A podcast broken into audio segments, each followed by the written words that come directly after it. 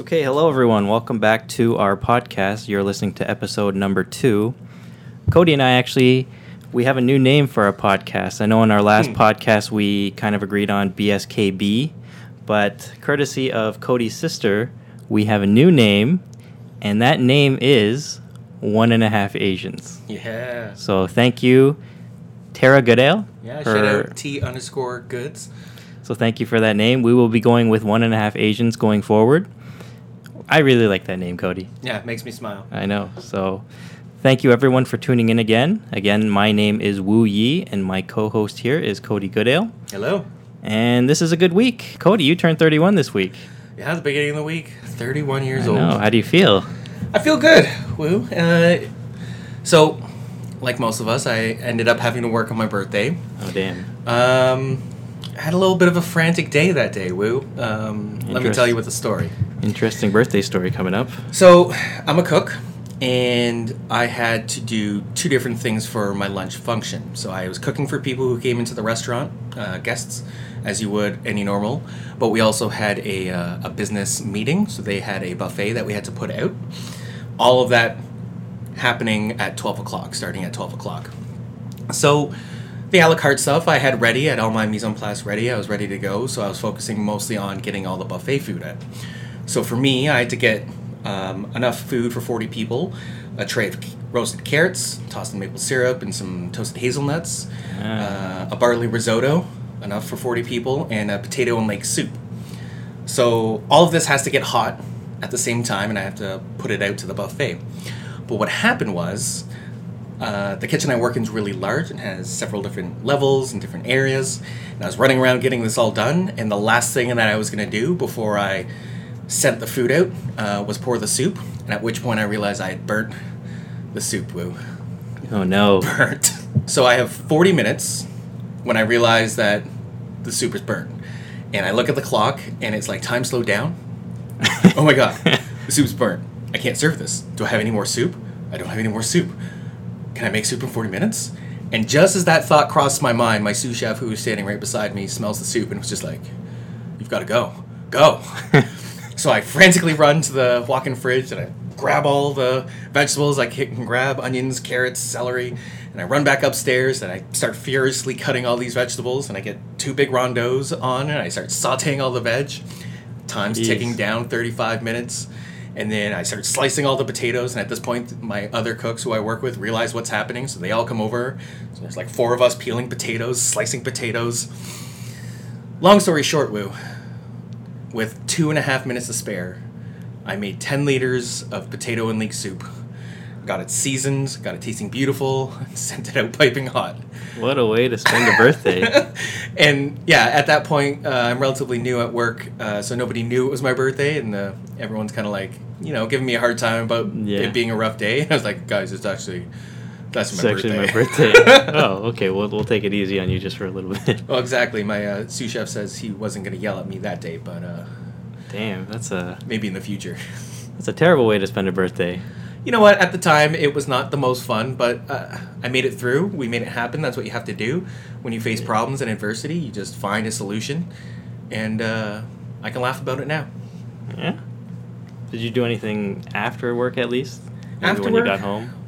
You know, it was it was nice. Uh, there were some birthday cards waiting from grandma's, and my mom was there. She, she gave me the birthday card, so nothing crazy. I actually ended up doing laundry because that's a responsibility of life, and Hmm. just relax after a tough day.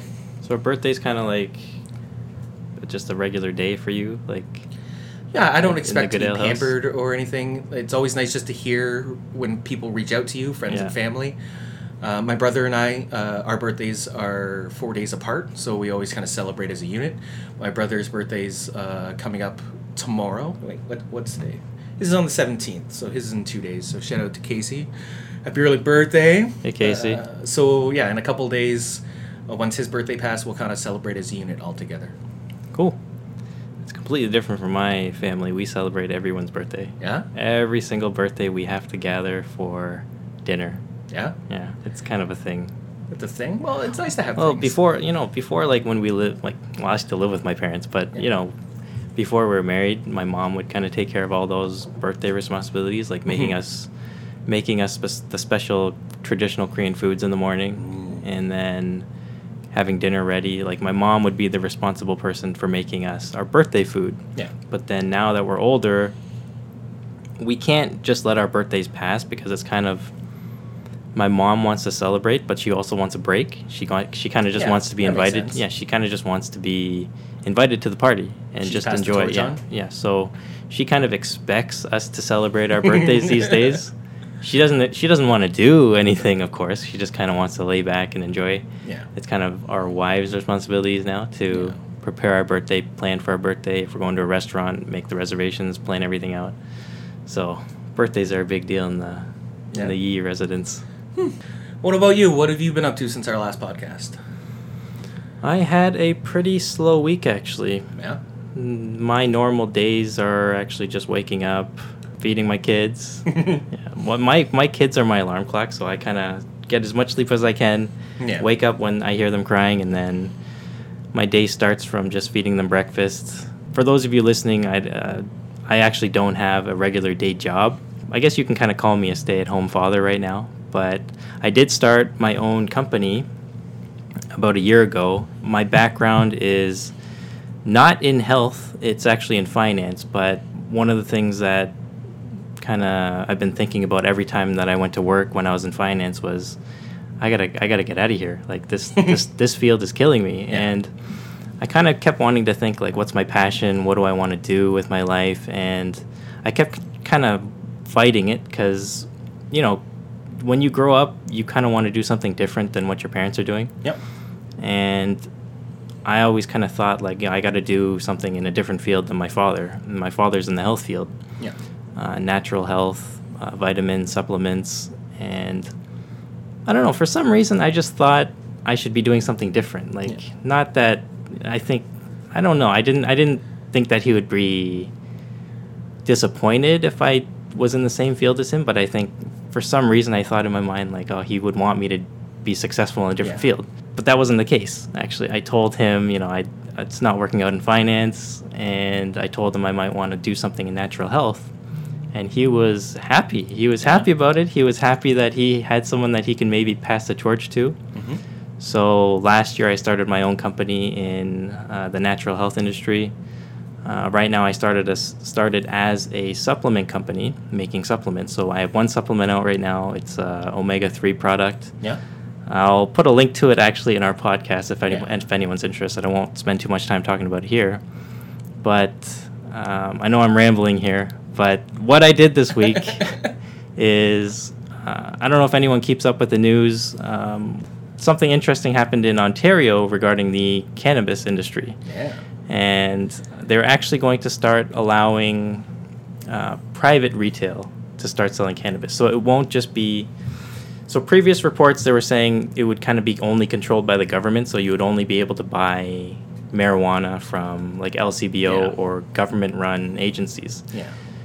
But that's actually changed with the new government that came in with Doug Ford's government. He's actually Yeah. going to be allowing private retail sales of marijuana.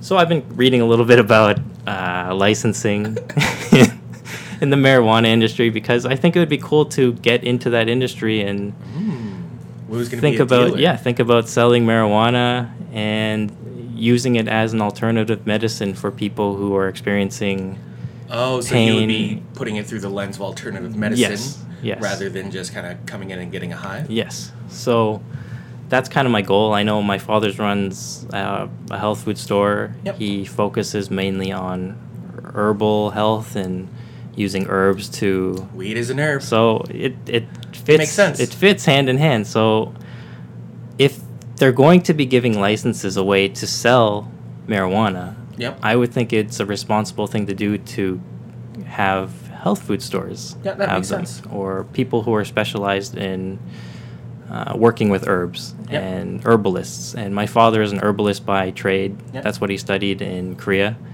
I've been studying herbs uh, to be an herbalist myself. Recreational herbs? No, no, not recreational. I have tried, and I haven't. I have tried it. I'll, I'll tell the truth. I have tried it, and the experience was not the greatest. Yeah. I was, I was actually just, I was in a panic, and it's not for me. But I do believe it's a form of alternative health that can help a lot of people. Absolutely. And I am definitely interested in learning more about it and finding out how the licensing process is going to work. Yeah. So hopefully in the future I'll be able to start selling marijuana. That's kind of a goal of mine to see. I know it's it's it's not going to be any time this year. I, th- I was reading that they might not even have any programs in place until the summer of 2019. Okay. Any consultation because I think there's a there's it's since it's kind of new. There's going to be a long process of Absolutely. of licensing people and getting the right education and training out to the people who are licensed. Yep. So it's not just your regular dispensary that you see. It's going to be a legit setup that I'm looking to have here. So more information on that will come as I kind of research a little bit more about it. But You heard it here first, folks. Woo Chill. yes, Gonna be selling weed. yes. So that's But in a responsible. in a responsible manner. way. So that's kind of what I've been thinking about. I like that, Woo. It's always nice to ch- change and grow and expand Yeah. your horizons. The only thing is, I've read that these licenses could be very expensive. Yeah, but the marijuana market is lucrative. Yeah, uh, It's not like there isn't a market for it. It's clearly there. yeah. So I've always kind of been a step behind. Like you always feel like you're behind when you when you start something, but this is kind of an industry I'd like to get in as it's still new, it's Yeah. still fresh, and I think there's an opportunity there for for me and for my father, and Yeah. hopefully we can educate people on the different uses. Well, in THC, the active ingredient in marijuana, is fat soluble. So maybe you make like a omega three THC supplement. Yeah, that's we'll we'll think about that down the road maybe, but yeah. No, I'm just teasing. it's a little out of my league. Yeah, that's a that's a lot to take on at first, but uh, no, that's uh, that's awesome. Yeah, so that's what I've been thinking about. So, to listeners out there, we decided on the new uh, the new name for the podcast, and kind of dawned on on us that we should be having some sort of social media presence. So, with the uh, the birth of the One and a Half Asians podcast, we were talking about getting a One and a Half Asians Instagram account and uh, Snapchat, all of that social media stuff, and Make it official. make it official. Um, and then we could follow all of our favorite basketball players. Uh, the one that I, I noticed this week who had a pretty cool social media presence was uh, our boy Freddie VanVleet, Steady Freddie.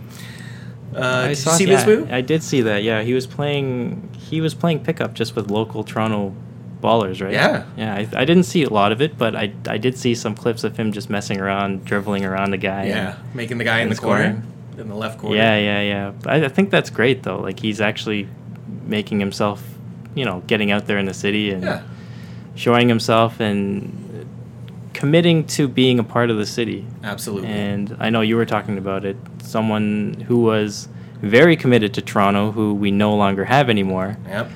was DeMar DeRozan. And like you said, you you wanted to see someone fill his shoes. And Yeah, to really embrace the city. It's one thing to rep Toronto when you're here, getting paid and playing your games, but if you rep the city and then go home and you never come back and you're not here, and like we got a lot of stuff going on. Like everyone comes into town for Caribana, like I get that, but if you're here just on a random weekday in August and you show up and play some some ball out in Toronto, I think that's Yeah. I think that's super cool. It reminds me of kind of like not nearly the kind of lore, but like the Rucker Park games when like Kobe or Kevin Durant just kind of showed up. Yeah, like it's yeah. neat. That builds a camaraderie, like a, a notoriety. I think it's a really cool thing that he did, and I'd love to see other Raptors kind of step up and and do some things like that. oh yeah, that'd be cool to see other Raptors like OG Oh. or Siakam come out and play some street ball. But you know what? And like, kudos to, to Fred. Um, that wasn't a paid promotion. That wasn't. Yeah. There was something already going on. He just thought it would be cool, and I think that speaks to his character as a basketball player. Um, I know the Raptors team. Um, Ujiri focuses very much on, on character, and I really liked what Fred showed there. I think that's something that's really cool, and obviously it made a huge impact on on those fans, and, and they'll only be more motivated to watch and cheer the team on. Yeah. Could you imagine like you're playing pickup basketball and like one of your favorite players comes I don't know about them. I don't know if their favorite player is Fred VanVleet, but he became my favorite, one Oh, of my favorites over the past year. Well, And, you like, talked about having an affinity for some of the smaller Yeah. I would have loved to have someone like Fred VanVleet. Yeah. I think he's too big right now because, you know. he played really well last year. Uh, it was phenomenal. Um, but who you never know. Still, we we could have him on the show in the future. Uh, one day, Freddie, love to have you out. Kind of reminds me of like how Kevin Durant used to be. Like he used to be a super cool guy in OKC when he was. so he's no longer a super he, cool he guy. used. Let me emphasize that he used to be a cool guy when I would read stories about him playing like flag football with local Yeah. OKC people, and then all of a sudden he turned all douchey and like a jerk. He became Fake accounts to yeah, chirp he- people he on beca- Instagram. He's the weirdest guy to me. I don't know. We're we're getting off topic, but Kevin Durant's just. Uh, Yeah, it's interesting. I feel like he's lost kind of the fun, and he's more into the business side now. Yeah. I think that's kind of the essence what I would take away. Why don't we get into some basketball talk? Some Raptor news. Some Raptor news, and there's actually not a lot going on with the Raptors these days. It's been a, a while since any news has actually come up, but Yeah. since we're here, I wanted to get your take on the Yeah. Greg Monroe signing. Well, first of all, I'd like to say that his nickname as the Moose, I really like. Moose super Canadian. Um, I think we could maybe run with that as a player. I, I, I can't speak to his character. I haven't really watched him intently in the league. Uh, but to me, he's kind of like a poor man's version of uh, Jonas Valanciunas. And I think it's weird that we would have a backup that brings the exact same game as our starter. Um, and I, if I were building a team, maybe I would try to get a little bit more of a variety. And like you looked at Bebe last year, it was neat that we Yeah. could sub out Jonas and insert someone who had a completely different dynamic and change the pace and style of the game. And I think it'll be interesting to see how Greg Monroe plays. Like he, he's He's pretty big- decent. yeah, he's decent. I mean, I, I'll I'll give him that. He is a veteran. yeah, and he and does that is nice to see. he does play well. He he plays his position well. Yeah. He does what a center is supposed to do. He shoots around the 50 60% range. Yeah. He gets a double double. Like I was reading a report that he's an automatic double double guy. Yeah. And another report I was reading is one of the reasons for the signing is actually to cover themselves from a potential injury to JV. Yeah, so that's a great if point. if there is an injury that does happen to JV because he has been injured in the past late into into the season Yep. when we've actually needed him, Yeah. putting in a guy like Greg Monroe, He's a good insurance policy. yes, so he someone who you know can score, someone who you know can rebound. And rebounding's huge with this team because when we didn't have Jonas out, like we were getting out rebounded like crazy. And also another thing is his passing. Greg Monroe's passing is actually not as bad as you would think from a big man. Yep, he's got a relatively deft touch. So I think I mean I did I when I first look at it, it kind of just seems like a move that won't help the Raptors that much. From an injury perspective, yes, it I guess it does cover them a little bit, Yeah. but does he make a huge difference? I don't think so.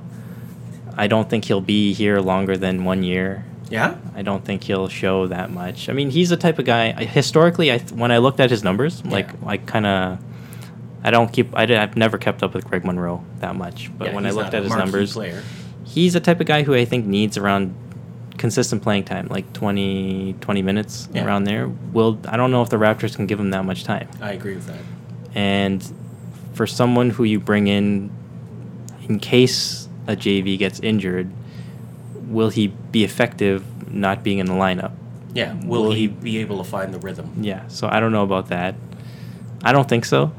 I kind of just think he'll be on the bench. Well, you never know. I mean, Nick Nurse, he likes to try different types of lineups. He might find a way to get him into the lineup Absolutely. and play consistently, but otherwise, if he's not playing consistently, I don't think that's going to make a big difference. So when this signing first came out, the uh, so I'm a I'm a redditor. I follow the Toronto Raptors on the our Toronto Raptors subreddit, and a bunch of the Boston Celtic fans came over to our subreddit after the signing, and uh, they kind of said some things. The general consensus was he's he's a pretty big defensive liability, Yeah. uh, and that he's slow footed.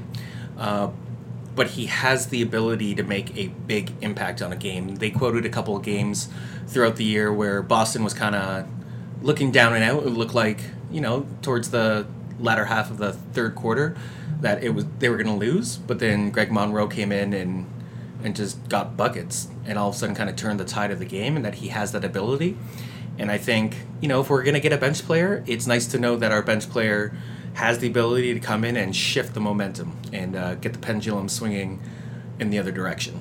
Okay. So shout out to the uh, to the Celtics fans coming in from Reddit to, to give me maybe a little bit of an inside scoop that I would have never gleaned on my own. Yeah, I have to actually. I have to get on Reddit. I don't. I don't Oh. use Reddit that much. I've downloaded the app, but I'm actually embarrassed to say I don't really know how to use it. Uh, honestly, Woo, uh, Reddit is designed to be intimidating to first time users. Okay. So That's you shouldn't you shouldn't be embarrassed. It takes a while to get used to, but then you're used to it. Okay. So Greg Monroe, I hope it works out. Absolutely. I hope I hope Nick Nurse finds a way to put him in the lineup. I I just don't want him to be riding the bench all year and then when we need him not him not having the time on the court that he needed to get comfortable playing with Yeah. the starters or the second unit.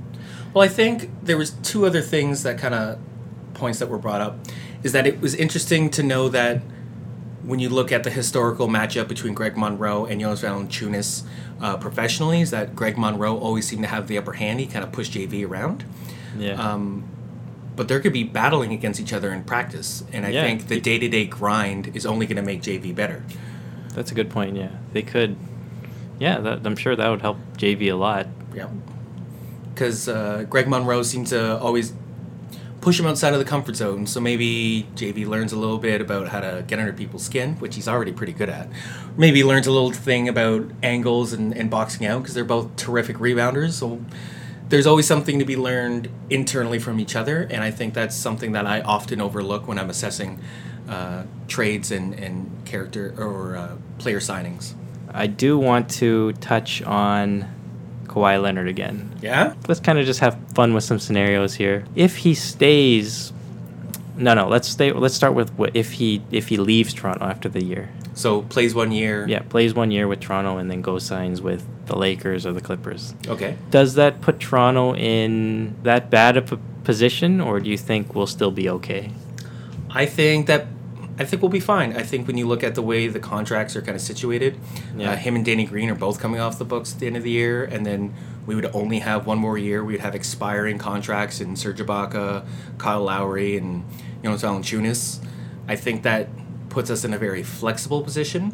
And as I've said before, and I will say time and time again, I have the utmost faith in our uh, in our leader Masai, and I think he took a swing with Kawhi, and I feel very good about it. But if he decides to leave, that puts us in a position where we will have some cap room to sign incoming free agents, and we will have valuable expiring contracts to deal at the trade deadline to get some value in return to help us move forward. And it's not like we don't have young players already in place to develop. We have Fred VanVleet, we have Pascal Siakam, we have DeLon Wright, we have OG, we have players who could start to become the new cornerstones of the franchise should that be how the scenario plays out. Yeah. You know it's weird? You know how like the risk that Toronto took with Kawhi, Yeah. bringing him here, kind of hoping to persuade him to stay. Yeah. Let's say, you know, kind of same thing that happened with Cleveland. They brought in all these stars. It wasn't working out mid-season. They they traded them away. They traded away They Isaiah house, Thomas. yeah. Yeah, they traded away Derrick Rose. They traded away Isaiah Thomas. D Wade. Do you see? Yeah, D Wade. Do you see a scenario where if things aren't working out as planned in Toronto with Kawhi Leonard, for some reason, I think Oh, you mean could- like yeah, trading could, him mid-season? Could they trade him mid-season to get something back instead of? Because I don't know. I just thought about. I just kind of been thinking about that. Is is is getting him? And this was I was thinking about this as soon as when the trade happened with DeMar DeRozan Mhm. because in my mind we weren't going to continue with DeMar DeRozan anyways, no matter Yeah. what. I think Masai kind of already made his decision that the franchise is not going to go in that direction with DeMar DeRozan anymore. Yep. So, if you think of it as just getting a better player so you have better chips to trade in the future, Yeah. knowing that this person might still leave to go to LA, maybe we can, maybe another team will want to take a risk and Take a gamble? Yeah, take a gamble and trade for him. And now Toronto has that trading chip. I think it's an interesting point. I actually hadn't thought about it in that uh, that point of view. He could become a valuable chip this season. Yeah, him and Danny Green. They're both expiring. Yeah, we have we have him now. You, there's other teams that I think definitely would maybe like Boston or like a Philadelphia might. What kind of return are we going to get for a player who has said he doesn't want, and they only get? They're not even getting a full season. They're getting, what, two and a half months out of them at the at the trade deadline. No, no, but the, we're still we're they're taking the same risk that Toronto took. The Toronto kind of took the gamble, thinking that they can persuade him to stay. But now these one year. players, or these other teams who would get him at the trade deadline, do they think they have a chance at signing him after two and a half months in the organization? who knows? That's Mm. that's kind of my my. The, I say the only reason I would say that would only way that scenario plays out is not a report that says oh Kawhi Leonard is it's still going to go to L.A. Yeah. My scenario is he's he's on the team, he's playing, but the Toronto Raptors are not playing well. Oh, so He's not. Yeah, there's no report. Yeah, there's, there's no report that says he wants to definitely leave Yeah. and go to LA. My scenario is kind of just like Cleveland's, where they're just they thought it would work. He comes in, it's not going as well as they thought. We're playing worse than we did last year. I don't know, Wu. I, I feel like It's a weird. Wood, I know it's a weird. there's it's a weird. zero chance of that happening. Uh, I'm feeling very good Yeah. about the team still.